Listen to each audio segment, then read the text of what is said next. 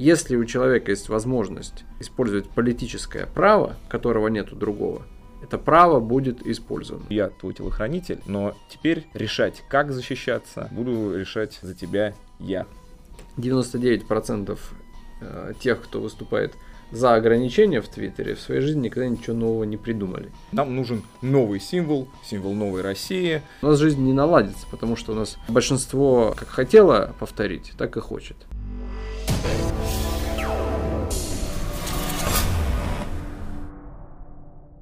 Добрый день, друзья! Радио Республика События снова с вами. Мы предлагаем республиканский взгляд на актуальную политическую повестку.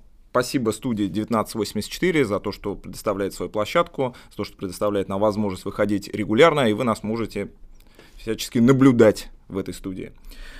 А сегодняшний подкаст я предлагаю начать с такой темы, которая называется «Символы или символика, мне кажется, это один из важнейших вопросов в контексте происходящих событий. И любопытен он с двух сторон. С одной стороны, официальная российская власть всячески пропагандирует и использует советские символы, мы можем назвать это явление, как вот наблюдаем, советизация, а с другой стороны, оппонирующая сторона, ну, в частности, эмигранты российские, предлагают отказаться от советского наследия, и не только от советского наследия, но и от российского триколора. Предлагаю альтернативный вариант флага бело-сине-белый. Вот я думаю, в, вот в контексте двух этих вариаций и построить наше сегодняшнее рассуждение и беседу в рамках первого вопроса.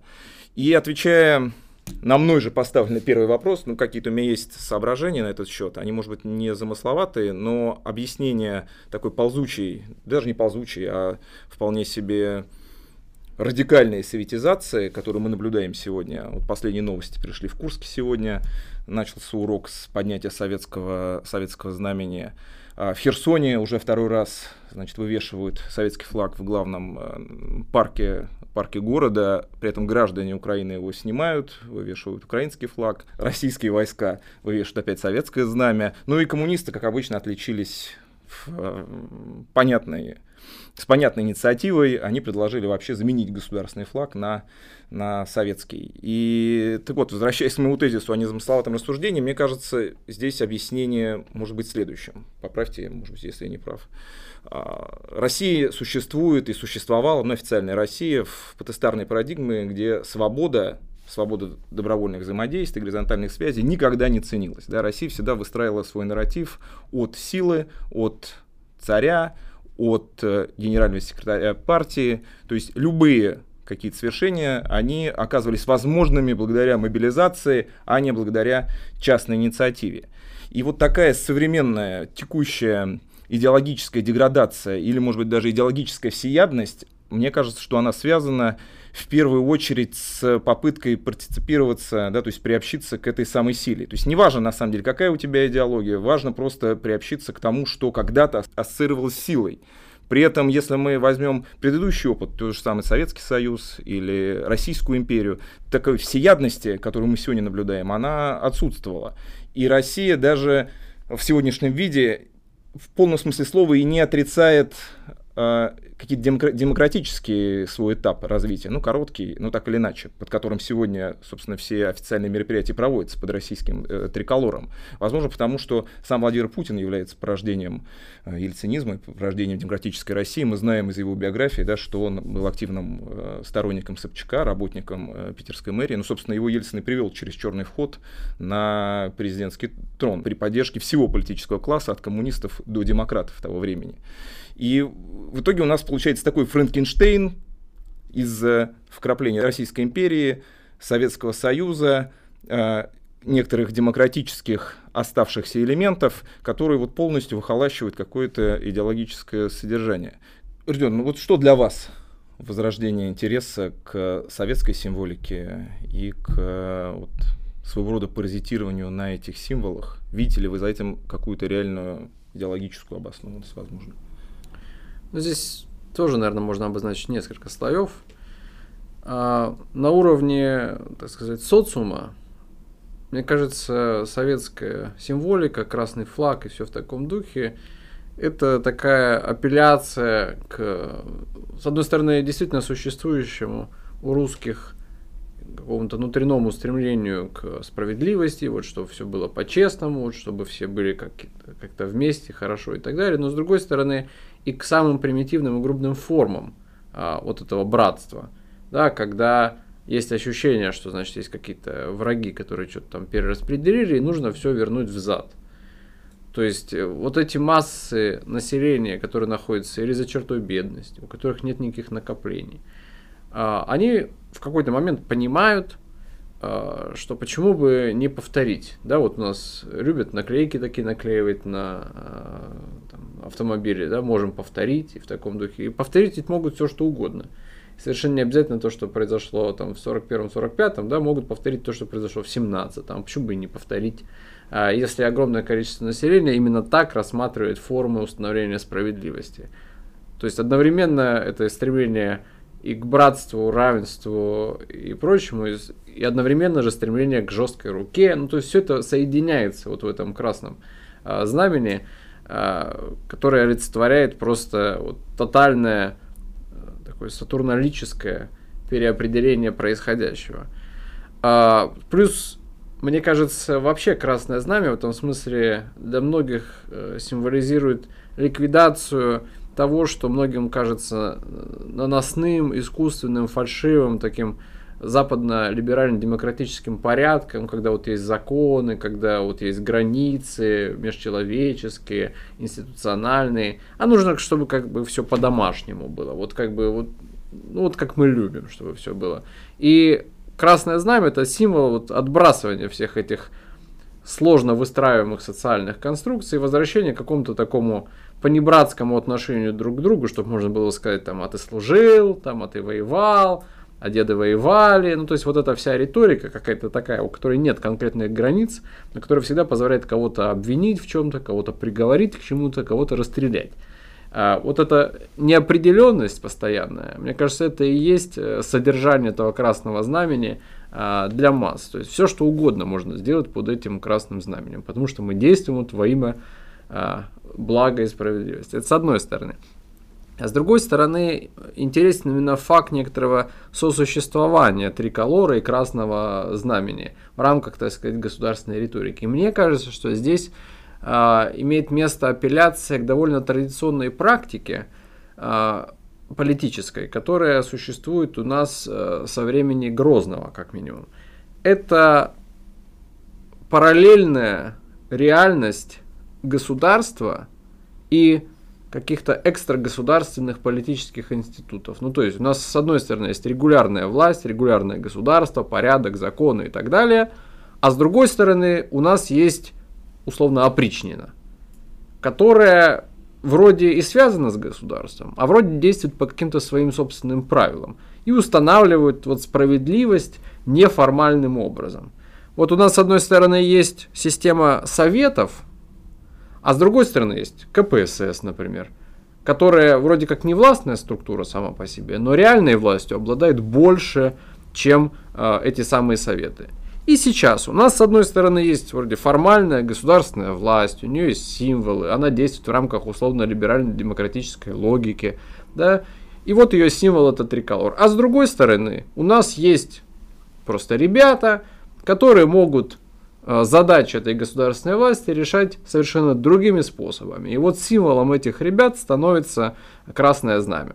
То есть мы показываем, что у нас, конечно, есть триколор, но вообще-то у нас войска всегда готовы поднять красное знамя. И это красное знамя вам совсем не понравится в действии.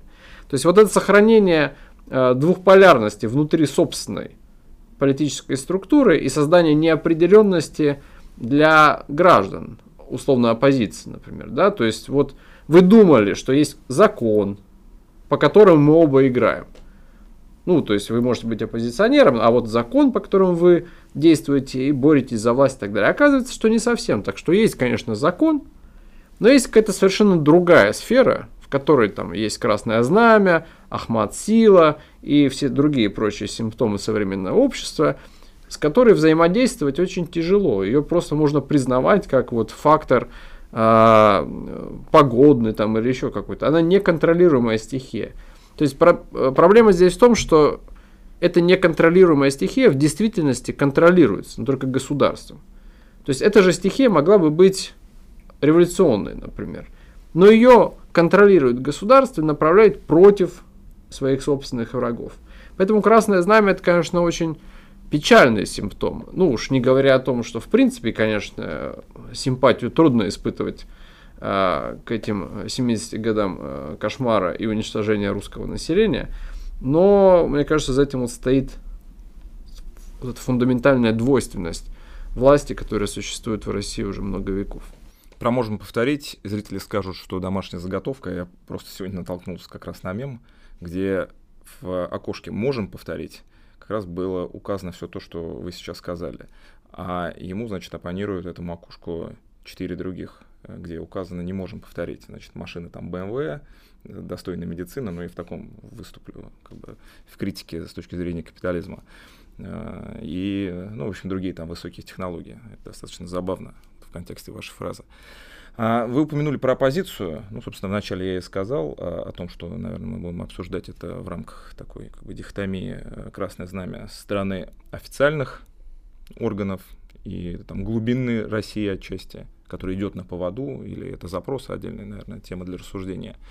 И оппозиция в широком смысле слова, да, которая предлагает, ну, часть значительная, предлагает отказаться от э, не только там от красного знамени, но и отказаться от современного триколора и отказываясь от красного знамени, а, отказ от триколора именно служит таким отказом просто потому, что убирается оттуда красная полоса с нашего флага, да, остается э, две белых и синяя посередине, где заявляется отсылка к Новгородской республике, единственным историческим феноменом, где была отражена у русских демократическая практика, народное собрание и многие другие вещи, которые республиканцам кажутся близкими.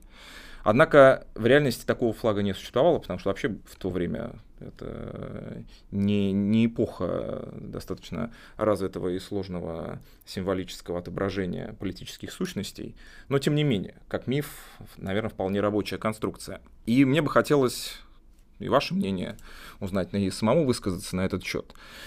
Тут у нас сформировались как бы две позиции. С одной стороны, те, кто рьяно это поддерживают, призывают отказаться от э, прошлого наследия, в том числе и от триколора, просто потому, что триколор сегодня является непосредственно тем символом, да, под которым совершается специальная военная операция, а для того, чтобы проявить какой-то демонстративный да, отказ э, в правопреемственности тех действий, которые сегодня происходят, нам нужен новый символ, символ новой России, и поэтому предлагается использовать именно этот флаг. А с другой стороны, есть те, кто не согласен с э, специальной военной операцией, но при этом критикуют саму идею отказа от, ой, саму идею э, внедрения нового флага по двум причинам. Первое – это, так скажем, такое радикальное демократическое сообщество, которое еще помнит победы там, 91 -го года, и, ну, понятно, их риторика связана с тем, что введение нового флага – это предательство в отношении интересов истовых демократов, которые кровью и как бы делом доказывали приверженность э, либеральным ценностям еще на заре значит, 90-х, в конце 80-х. А с другой стороны есть еще другое крыло, так сказать, новых оппозиционеров, которые говорят, что это так называемый соевый флаг, призывающий, значит, каяться и всячески страдать, отказываться, и что на самом деле даже синяя полоса для тех, кто сегодня выступает с инициативой внедрения в это флага, это лишняя полоса. Вы должны вообще принимать как бы белый флаг, сдаваться и верить в себя полностью в свою судьбу и свою жизнь вот в, в рамках там, западного, западных начальников своих. А, и мне кажется, вот в первом рассуждении есть зерно правды, действительно, если, ну не мы, если люди ассоциируют себя все-таки с демократическим движением э, тех времен, но я бы согласился с ними не, не исходя из этой позиции. Я бы согласился э, с тем, что отказ от триколора просто заставляет нас признать силу вот текущей государственной машины по приватизации этого самого триколора.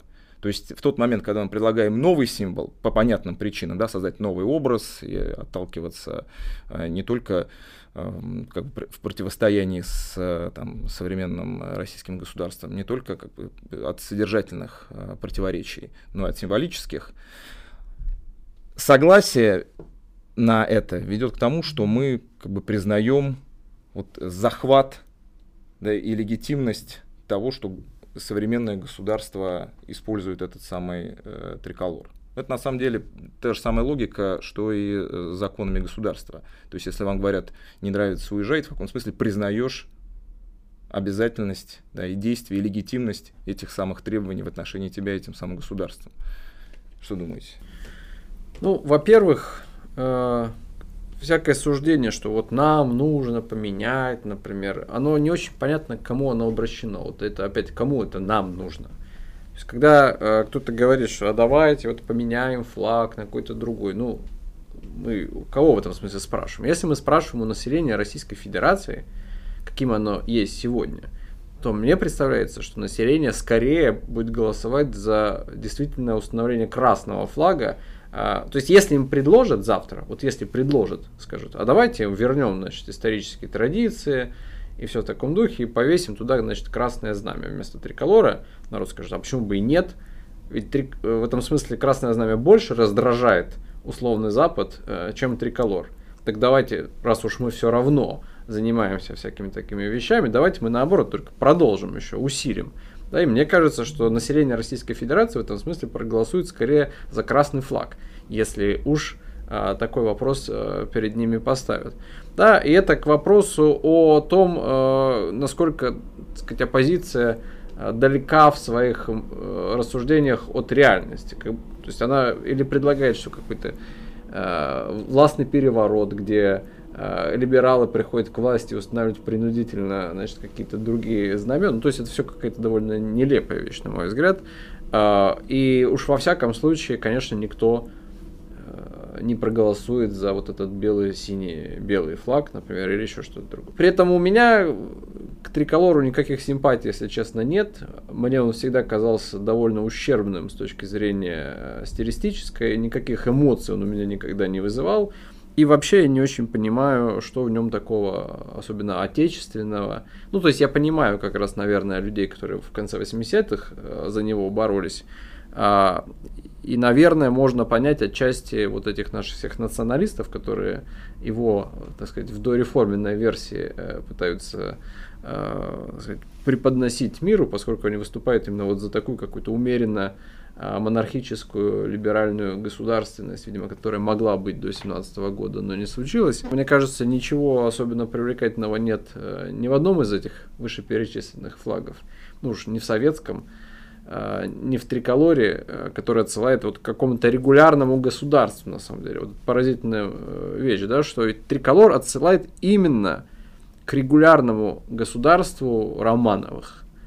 То есть, в принципе, к худшему а, что можно только представить. В том смысле, что это не какой-то а, традиционная форма объединения русских, да, и не какая-то революционная форма, а именно это флаг немцев, которые установили власть над русским населением. И вот поддерживать эти триколоры, ну, в общем, мне кажется, довольно смешно для тех, кто выступает за самоопределение и прочее. Поэтому, конечно, если уж говорить о каких-то символах, то я бы э, предпочел э, знамя с, э, со Спасом, с э, Иисус Ярое Око, например. Э, каким было знамя э, московитов, э, например, там, при Иване IV и до этого.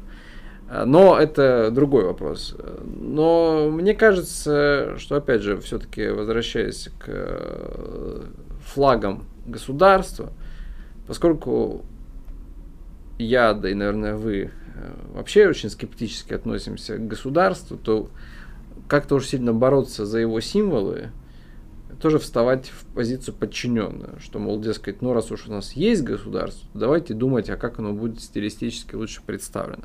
Но поскольку я не считаю, что государство может быть решением проблемы, то его символы вещь, на мой взгляд, э, крайне второстепенная. И такое внимание, которое уделяет либеральная позиция к этому флагу только подчеркивает э, те иллюзии, в которых либеральная позиция пребывает. Что, дескать, если, если мы заменим флаг, если мы поставим другого человека у власти, если мы вообще вот как-то перепишем закон, чтобы он напоминал западный закон, что у нас жизнь наладится. У нас жизнь не наладится, потому что у нас э, большинство э, как хотело повторить, так и хочет. Ну, часть тезисов я позволю себе прокомментировать ваших. Особо, особенно мне запомнилась отсылка Триколора к связи с, так сказать, немецкими хозяевами России. Я думаю, что еще есть множество примеров связи Триколора с иностранными субъектами, скажем так. А, ну, что касается значения символов, вы как-то так отмахнулись, сказав, что сами все символы ничего не решают. И это вообще как вопрос лишний, тем более для тех, кто выступает против самой конструкции государства. Мне кажется, так тоже неверно ставить вопрос. Просто потому, что участие в этой дискуссии, которое может привести к принятию того или иного решения, то есть какой флаг будет, да, на каких соответственно, связях будет основываться этот флаг, чему он будет отсылать. Ведь это вопрос во многом тактический еще, да, который позволит, может быть, создать или дополнить э, окно возможностей для республиканского взгляда, когда уже будут поставлены более важные вопросы. И к вопросу о красном знамени, на который существует запрос большинства населения, что укорененность к этому символу, к тяге, э, к этому символу, она существует внутри вот этого глубинного народа, мне кажется, это с одной стороны верно, а с другой стороны мы с вами являемся свидетелями множества примеров, когда, казалось бы, внедрение новых символов было не обеспечено народной поддержкой, но эти эксперименты оказались удачными. То есть само вообще-то красное знамя – оно оказалось внедренным вот в российский официальный дискурс благодаря удачным действиям партийных работников, а не всего народа. Поэтому сам, сама по себе мысль об эксперименте, который окончится удачей по замене триколора, допустим, на бело-синий-белый флаг в рамках условной либеральной тирании, это вполне себе один из возможных вариантов развития событий. Это исключительно как, э, как гипотеза. Но этой тирании мы будем сопротивляться точно так же. Любой тирании будем сопротивляться. Следующий вопрос, который я хотел бы обсудить, он связан с темой оружия. Мы наблюдаем сегодня в Украине массовую раздачу стволов населению. Однако в России эта тема все чаще табуируется, все чаще раздаются возгласы о том, что оружие, оружие иметь небезопасно, что власть лучше знает, как защищать своих граждан. И в итоге мы приходим к довольно парадоксальной ситуации. Та риторика, которая охватила Российскую Федерацию, где из каждого утюга мы слышим заявление о том, что народ и партия едины, оружие людям выдавать запрещено. Украина, которая определяется официальной Россией как государство искусственное, да, государство сконструированное, государство, которое кишит противоречиями Запад, Восток, и где отсутствует да, реальный субъект под названием народ, который принимает решения. Однако да, на практике этот несуществующий народ да, спонсируется, ну или, по крайней мере, если такой термин не очень применим, то власть вот в условиях экстраординарной обстановки, в которой оказалась Украина, да, всячески как бы благоволит тому, чтобы это оружие распространялось с, среди населения. Хотя это достаточно ну, противоречивая, э, противоречивая идея, противоречивая инициатива, просто потому что если российская власть права, то оружие, которое раздается тем лицам, внутри которых нет этого единства, должно привести к печальным последствиям. Вот вы как бы это прокомментировали, эту ситуацию. Понятно, что, да, что республиканский взгляд при этом, да, он однозначно поддерживает возможность гражданам да, приобретать оружие, но просто потому, что мы с вами знаем, какие лица, да их даже и лицами назвать нельзя, да, кто точнее в, на протяжении длинного исторического пути не мог обладать правом на оружие, да, их имя рабы. Да, мне кажется, эта ситуация в очередной раз обнажает противоречия, которые существуют внутри государства, не только российского государства, но и той же самой Украины. Ведь, опять же, это раздача оружия гражданским э, на Украине, э, ее нельзя оценить как некоторое однозначное благо для населения Украины по той причине, что, естественно, э, в этой сумятице оружие получают все – и совершенно не обязательно, что это оружие получили там самые достойные. Понятно, что такая массовая внезапная раздача оружия означает в том числе увеличение количества насильственных преступлений и тому подобное.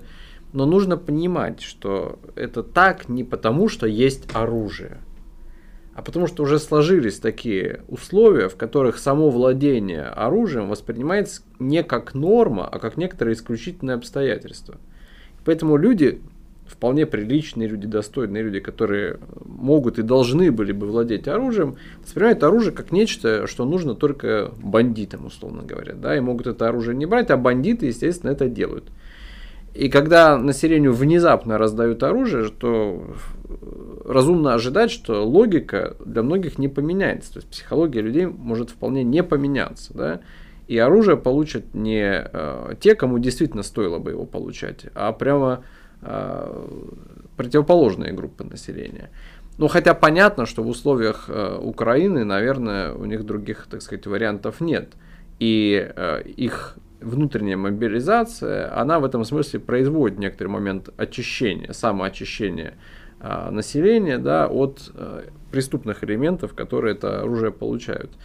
Э, и в этом смысле, конечно, для граждан Украины это очень хороший опыт, когда у массы людей на руках есть оружие. Просто потом его очень трудно забрать, как мы понимаем. Да? Так же, как это имело место, а, например, у нас а, на Кавказе, во многих республиках, где до сих пор а, у многих э, дома тайно хранится оружие, ну просто потому что его невозможно в таких объемах изъять. И это создает определенный габитус.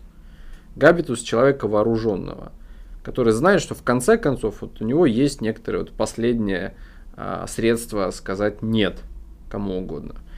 И несмотря на то, что на Украине это происходит в таких э, экстренных и не самых э, человеческих условиях, тем не менее для будущего Украины, я думаю, что это очень положительный опыт. И не самой Украины, меня Украина как таковая, естественно, не интересует, а конкретных граждан, возможно, республиканцев на территории Украины, да, которые воспримут это как шанс самоорганизоваться и почувствовать себя хозяевами э, своей жизни не только по отношению там, к э, Российской Федерации, но и по отношению к властям самой Украины, которая вполне возможно после окончания спецоперации попытается отмотать все назад да, и отменить послабление в отношении оружия, хотя уже вряд ли это технически возможно.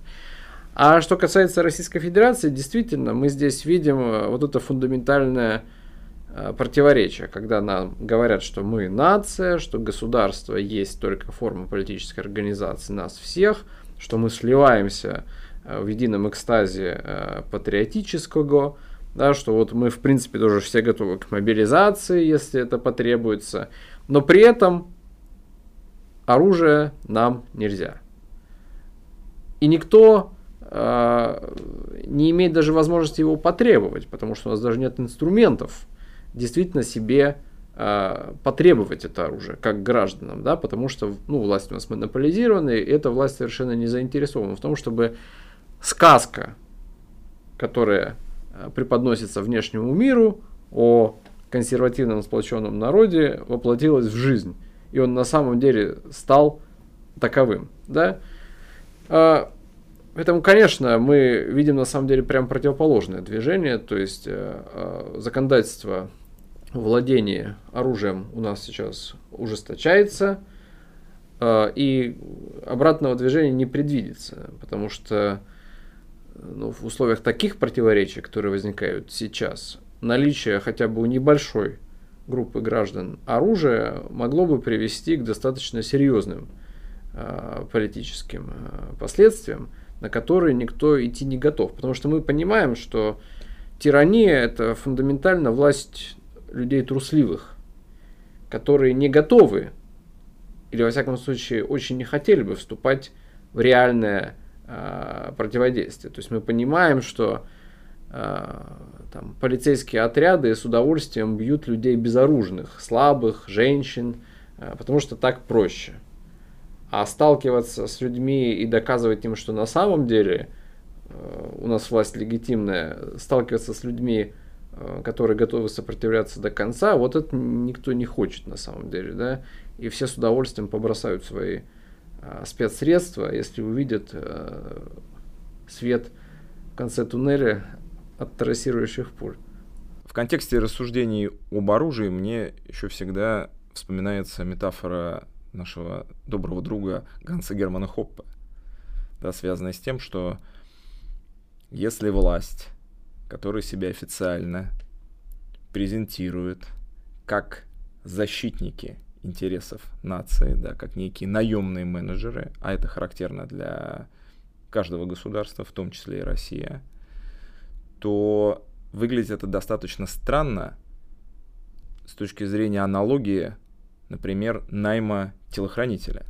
Да, когда вы нанимаете себе телохранителя для того, чтобы он вас защищал, ну, довольно странно представить себе, что этот телохранитель в ту секунду, как вы его наняли, значит, забирает у вас ваше оружие, говорит, что теперь защищать ваши интересы буду я, и не оставляет возможности прибегать к средствам необходимой обороны. Что, собственно, и делает государство. Да? Оно говорит, что я твой телохранитель, но теперь решать, как защищаться, и сколько, главное, ты будешь платить мне за эту услугу, буду решать за тебя я, то есть государство.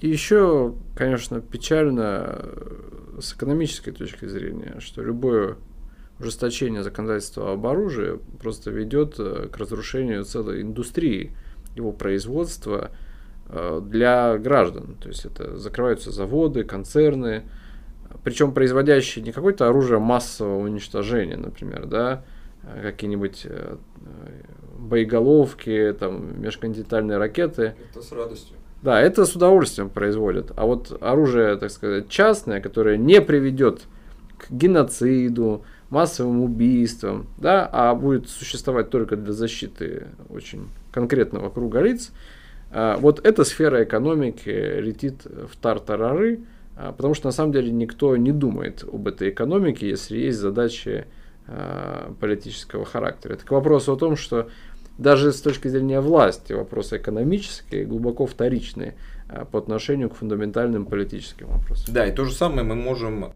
увидеть в рамках правоприменительной практики в отношении таких обстоятельств, исключающих противоправность деяния, как э, упоминаемая мной необходимая оборона, что э, российские суды всяческим образом стараются либо вменить человеку, который защищал себя самостоятельно, превышение необходимых э, пределов обороны, ну, либо, в зависимости, конечно, от, э, так сказать, совершенного деяния, либо инкриминировать ему причинение там, либо тяжкого вреда здоровью, либо э, убийства, то есть масса случаев из э, реальной судебной практики, да, когда, казалось бы, очевидно, правда на стороне защищающегося, но ему вменяют, э, точнее, его деяние квалифицируют как преступление. И здесь, конечно, мне кажется, налицо то, что власть таким образом защищает достаточно понятную монополию на применение насилия. То есть для власти становится просто невозможным сама конструкция, когда люди защищают свои права э, самостоятельно. Ну и к зарубежной повестке. В благосфере не утихают обсуждения вероятной покупки Илоном Маском Твиттера. Сделка оценивается в 44 миллиарда долларов, одна из самых крупнейших сделок э, в этой сфере. И вот уже леволиберальная общественность в самом Твиттере бурлит, кипит, уже льет слезы о том, что закончилась эпоха политкорректности, закончилась эпоха защиты прав дискриминируемых. Наконец-то, точнее не наконец-то, а как, как в российское время в 96 году была газета там «Не дай бог» и «Купи еды в последний раз», также пользователи Твиттера призывают всех пообщаться вдоволь, пока не пришла эта абсолютная свобода, сторонником которой является Маск. Ну и, собственно, даже и не только блогосфера. Белый дом, Псаки от лица Байдена, Джеймс Псаки прокомментировала эту покупку, ну, не частным образом, а в целом, сказав, что Белый дом очень обеспокоен влиянием социальных медиа на общественность, их эм, встроенность в, в политическую систему, но встроенность в том смысле, что у них есть серьезные рычаги влияния. Помимо этого, правозащитники уже в лице Human Rights Watch сказали, что ни в коем случае нельзя допустить дискриминации на основании э, свободы слова. Выступили некоторые лидеры многих стран, в том числе э, Соединенное Королевство, тоже обеспокоилось возможной дискриминацией своих граждан в, в этой социальной э, сети. Ну и хотелось бы как-то это прокомментировать, оценить. То есть, с одной стороны, это прекрасно, что сторонник абсолютной свободы слова да, получает такой серьезный рупор, где в том числе и, и критики этой свободы слова, которой придерживается Маск, республиканцы и либертарианцы, могут иметь право на высказывание. А с другой стороны, мне кажется, что частное использование площадки в рамках вот этих благих целей реализации свободы слова, оно все равно демонстрирует зависимость этой свободы слова от действительно от э, больших компаний, о том, что Twitter так или иначе будет связан с политикой Apple, Google, да, и в случае каких-то действительно радикальных изменений, да, если Twitter станет вот той площадкой, которой она была до там, момента блокировки Трампа, ну, то есть предоставляла широкую возможность высказываться всем фигурам, э, которые не согласны с э, леволиберальным да, мейнстримом, э, связанным с так называемым запретом риторики ненависти, а в действительности просто ограни- ограничение свободы слова для, для неугодных. И вот в, этой, в связи с этим, насколько мы можем говорить о том, что это какая-то сделка прорывная с точки зрения политического расклада сил и успеха для сторонников как бы, свободы слова, республиканских, либертарианских ценностей там, и так далее. Ну, вы знаете, я не очень люблю заниматься каким-то прогнозированием и говорить, что будет вот после того, как э, Маск купит и значит, что там случится. Во-первых, мне в принципе отвратительно то обстоятельство, что такая социальная сеть, как Twitter, имеет в принципе такое значение для жизни огромного количества людей. То есть сам формат э, публикации в ней, он... Чириканье чириканье, да, он сводит человека вот к воробью, который в лучшем случае может что-то там прочирикать в этом твиттере. То есть сама эта сеть, как вы знаете, мне довольно отвратительно.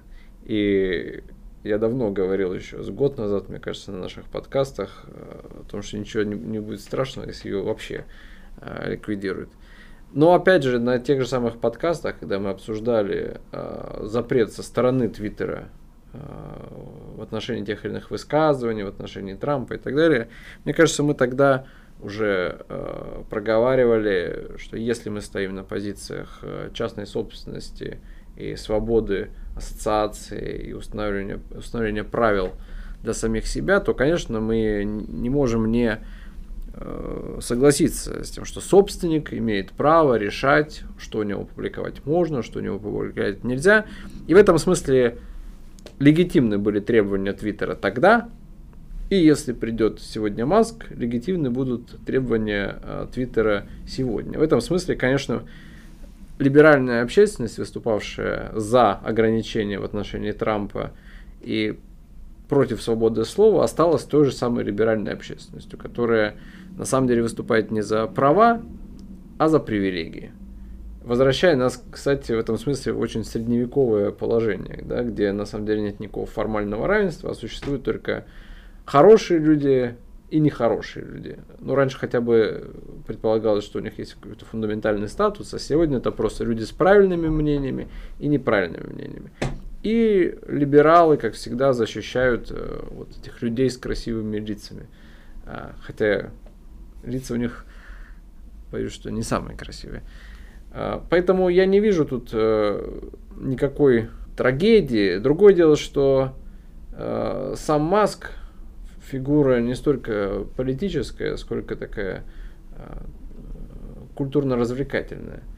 И э, его решения, мне кажется, продиктованы не столько какой-то последовательной политической повесткой, сколько каким-то ощущением э, инноватора, что для развития, э, то есть для прогресса, требуются какие-то шаги вперед, а не консервация внутри э, определенной повестки. То есть я боюсь, что Маск подходит к этому именно с точки зрения просто предпринимателя, что ему как предпринимателю интереснее жить в мире, э, где идеи имеют возможность находить свое выражение. Но с другой стороны это и неплохо, потому что мне кажется 99% э, тех, кто выступает за ограничения в Твиттере, в своей жизни никогда ничего нового не придумали. И поэтому им вполне комфортно э, находиться в мире, где за них уже решили, что им можно говорить, а что им говорить нельзя. Мне кажется, еще важным отметить вот что.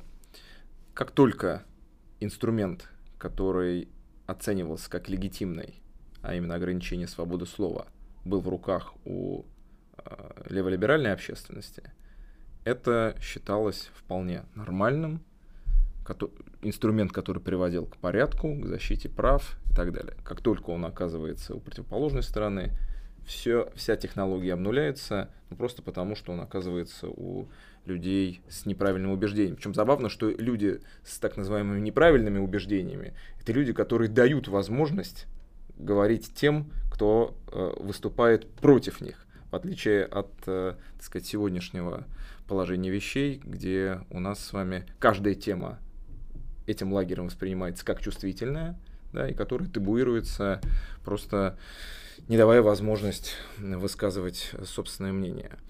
И продолжая рассуждение о свободе слова, это, безусловно, связанные вопросы, да, не только свобода ассоциаций и о том, кто что решает в рамках своей площадки. Мне кажется, было бы интересно еще порассуждать о свободе слова. Частично мы затрагивали это на позапрошлом подкасте, когда говорили о цензуре.